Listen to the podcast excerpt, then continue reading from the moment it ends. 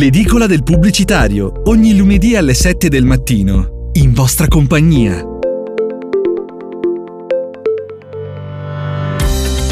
Lunedì 13 giugno. Uno spot per lavorare di meno in Inghilterra. La prima serie tv in abbonamento di TikTok. Uber Eats e le scuse per non cucinare. Linktree rivede il proprio look.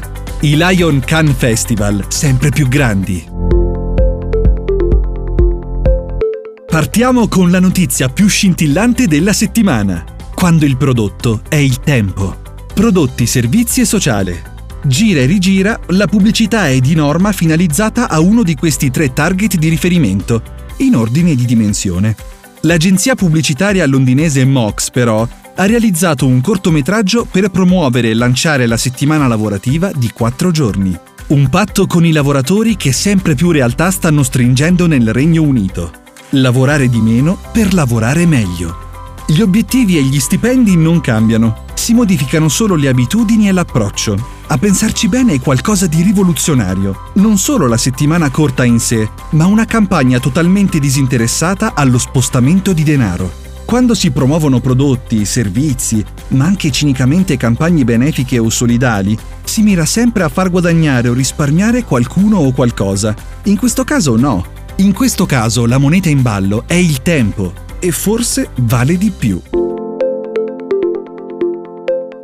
Novità dal mondo digitale. TikTok. Ecco la prima serie in abbonamento.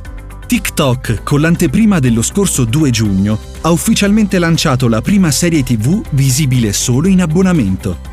Si chiama Alla ricerca di Jericho e consiste in un insieme di interviste a stampo comico con veri e propri VIP, protagonisti del piccolo e grande schermo. Il prodotto è stato realizzato da Pierpop e viene trasmesso in esclusiva nella sezione degli eventi live di TikTok. Se siete curiosi, potete visualizzare tutte le otto puntate a un costo di 4,99 dollari. A livello concettuale si tratta di una svolta epocale nel campo dei social network, in grado finalmente di remunerare sì la piattaforma, ma anche e soprattutto i creator, il vero motore pulsante.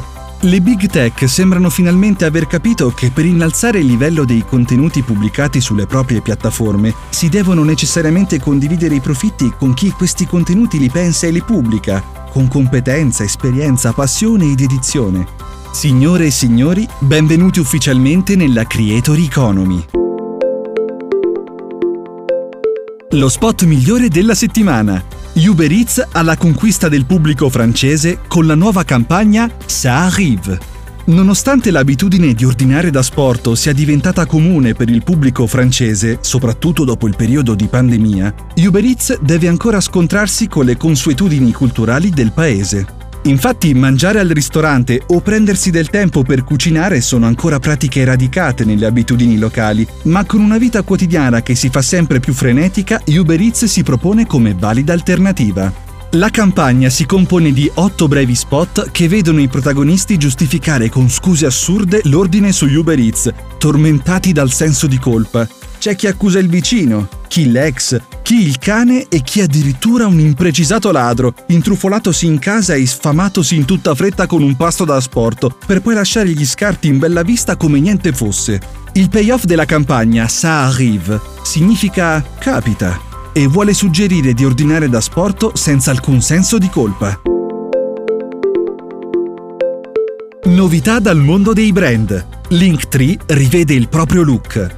Linktree, pioniere dei servizi di link in bio, le landing page personali da utilizzare nelle biografie dei propri social media, festeggia il sesto anno di attività con un rebranding e un giro di capitalizzazione da oltre 100 milioni. Un nuovo logo, un albero stilizzato di un verde molto acceso composto da un asterisco e un trattino e una nuova interfaccia utente, completamente rivista per fornire sempre più preziosi strumenti ai 23 milioni di creator che si affidano alla piattaforma quotidianamente. A completare il design system, una typeface totalmente custom, rinominata Link Sans. Alex Zaccaria, CEO e co-founder della compagnia, commentando il rebranding, ha annunciato anche l'implementazione di nuovi strumenti nel corso di quest'anno. Il focus della settimana. I Can Lions in formato XXL, con le due nuove categorie B2B e commerce. Per chi non li conoscesse, potremmo semplificarli riducendoli a Oscar della pubblicità, anche se chi li conosce sa che sono molto, molto di più.